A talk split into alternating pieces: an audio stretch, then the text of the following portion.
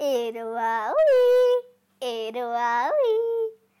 Story time. It is story, story, story time. Yippee! It's time for a new story. Everyone's ready? One, two, three. Chunu and Munu wake up on a freezing cold morning. They can't find their warm clothes. Where can the clothes be? Let's find out in the story Chunu and Munu, It's Freezing. Original story Uhu Uhu Jado by Shantadas Manandhar and Shilpi Pradhan. Translated in English by Alisha Berger. Illustrated by Abeen Shresht. Published by Room to Read. Narrated by Asavari Doshi. For more such stories, visit our website www.booksthatspeak.com. Let's meet Chunu and Munu. Look, the sun is rising. The birds are chirping. The girls are ready to play. Chunu says, "Moo, How cold! Munu says, Yes, so cold.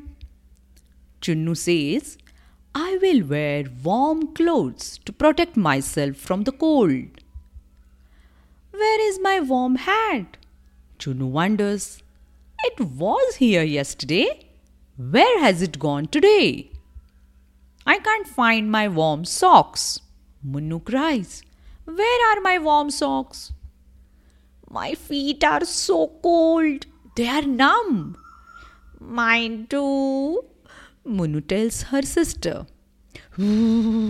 so cold! It's so cold!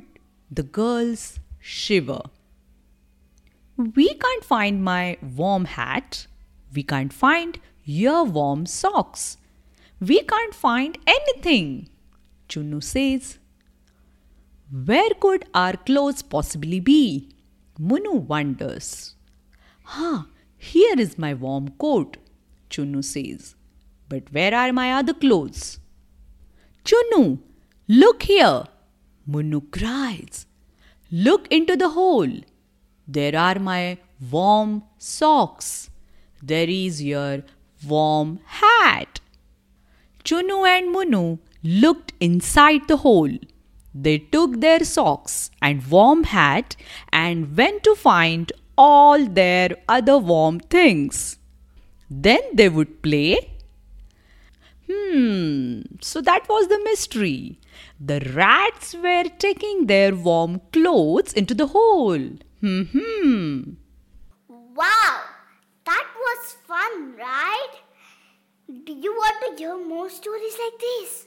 Yes, then log on to www.booksthatspeak.com. Eroawi, Eroawi.